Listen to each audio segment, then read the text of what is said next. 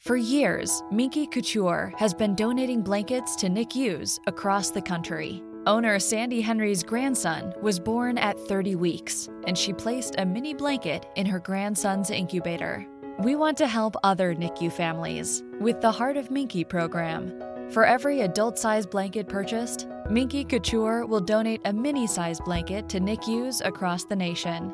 Thanks to you, we can fulfill our dream to blanket the world.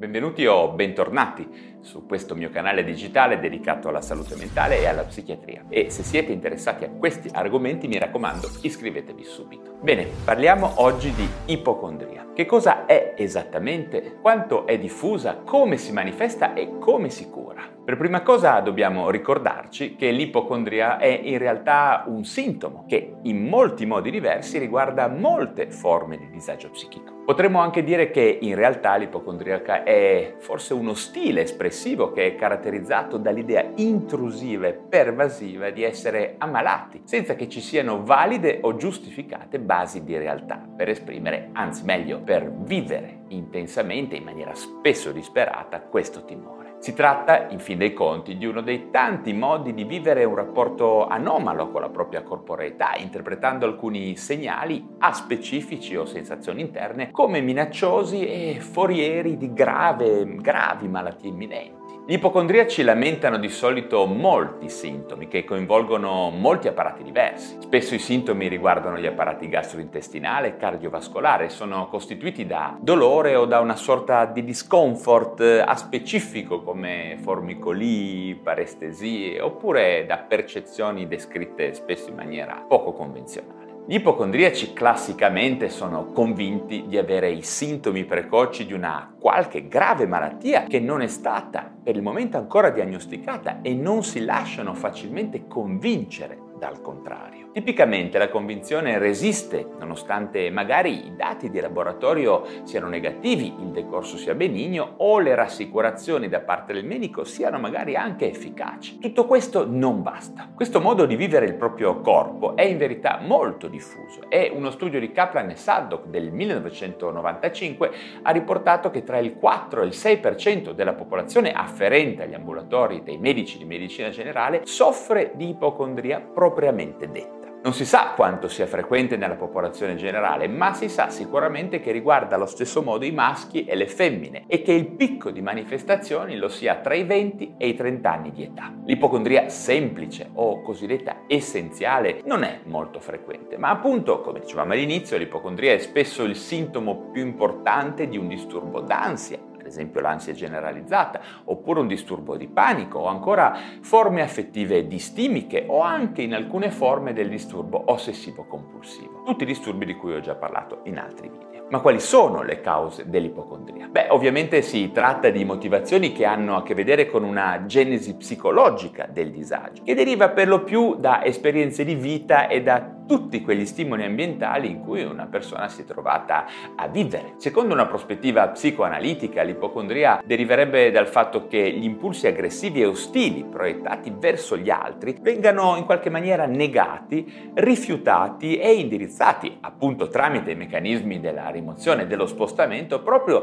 verso queste lamentele fisiche e questa rabbia spesso presenti nell'ipocondriaco, che appartiene al passato, una rabbia antica che deriverebbe da da delusioni, frustrazioni, rifiuti o esperienze di perdita durante le relazioni precoci e le esperienze familiari antiche, che ritornano poi nel presente mediante questa ricerca delle attenzioni e dell'aiuto degli altri. Aiuto che poi spesso viene respinto o mal giudicato in quanto inefficace spesso nel dare sollievo. L'ipocondriaco in fondo sa che il suo disagio non è realmente fisico, ok? E infatti l'ipocondriaco quasi mai può essere aiutato mediante la semplice dimostrazione medica o scientifica della sordità delle sue preoccupazioni e in questo senso i suoi convincimenti e le sue paure possono rasentare quasi un delirio vero e proprio. L'ipocondriaco ha bisogno di essere visto, considerato e accudito. Ci può anche essere poi un'interpretazione più socioculturale dell'ipocondria. Infatti può trattarsi di una sorta di ricerca del ruolo di malato da parte di una persona che si trova di fronte a problemi che gli appaiono insormontabili. Infatti, da un certo punto di vista, ad una persona malata è consentito di evitare obblighi sgraditi, di rimandare prove impegnative oppure di sottrarsi ad impegni gravosi di cui si farebbe volentieri a meno. All'estremo si può immaginare che l'ipocondriaco cerchi di sottrarsi alla fatica di vivere. L'ipocondria infine è anche stata considerata come una sorta di difesa contro la colpa e come l'equivalente di un sentimento profondo di bassa autostima o anche su di un versante opposto come un segno di eccessiva attenzione verso di sé e quindi di egocentrismo o narcisismo. Insomma, l'ipocondria fa parte di quelle situazioni di disagio che poco hanno a che vedere con una genesi cosiddetta biologica e di conseguenza non ci sono ipotesi teoriche convincenti a favore di una terapia di tipo psicofarmacologico. E quindi, che cosa si può fare per una persona afflitta da angosce ipocondriache? Come la si può aiutare. Purtroppo la vera ipocondria è considerata dalla maggior parte degli esperti un disturbo cronico con possibilità di guarigione piuttosto limitate. Però se esordisce nell'infanzia spesso si risolve nella prima età adulta, mentre gli esordi più tardivi dopo l'adolescenza tendono a essere cronici e a fluttuare in termini di gravità. Inoltre gli ipocondriaci tendono ad opporsi ai trattamenti psichiatrici, dato che profondamente il sintomo ipocondriaco può essere considerato una modalità di spostamento spostamento di un disagio antico e complesso e persistente ad una forma più semplice e tollerabile, ovvero la semplice preoccupazione verso il corpo, per così dire. Ci sono anche studi che indicano chiaramente che la psicoterapia strutturata è utile solo per pochi pazienti ipocondriaci e la psicoterapia tradizionale, diciamo quella centrata sull'insight e individuale, non risulta di solito efficace con i pazienti affetti da ipocondria. E quindi che cosa fare? Può essere molto utile una presa in cura ad andamento costante di tipo strategico, basata sulla riduzione dello stress e sulla psicheducazione, non tralasciando ad esempio controlli medici periodici che sono utili a rassicurare in parte i pazienti sul fatto che non vengano trascurati e che le loro lamentele vengano prese comunque sul serio. L'instaurarsi di una relazione supportiva tra medico e paziente senza pretendere di risolvere completamente il quadro può ridurre l'ansia del paziente paziente, allentare la paura delle malattie e comunque migliorarne il funzionamento sociale e lavorativo. Dal momento che i pazienti ipocondriaci si presentano di solito al medico di medicina generale, è proprio questa figura che ha le migliori opportunità per essere di aiuto. Ma per fare questo il medico di medicina generale deve riuscire a modificare la sua idea di curare nel senso proprio del termine, ovvero di annullare i sintomi, ma piuttosto concentrarsi sull'accoglienza e sull'ascolto, cercando di essere in grado di accettare e contenere le paure e tutte le lamentele del paziente, ok? Bene, ovviamente il discorso sarebbe ancora lungo, molto lungo, ma spero di avervi dato le informazioni di base base per comprendere questa condizione psichiatrica piuttosto frequente, molto spesso invalidante.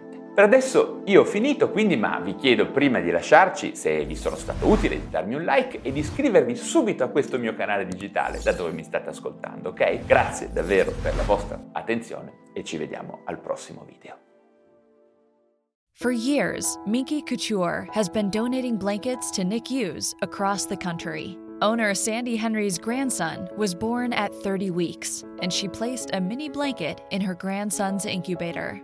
We want to help other NICU families with the Heart of Minky program.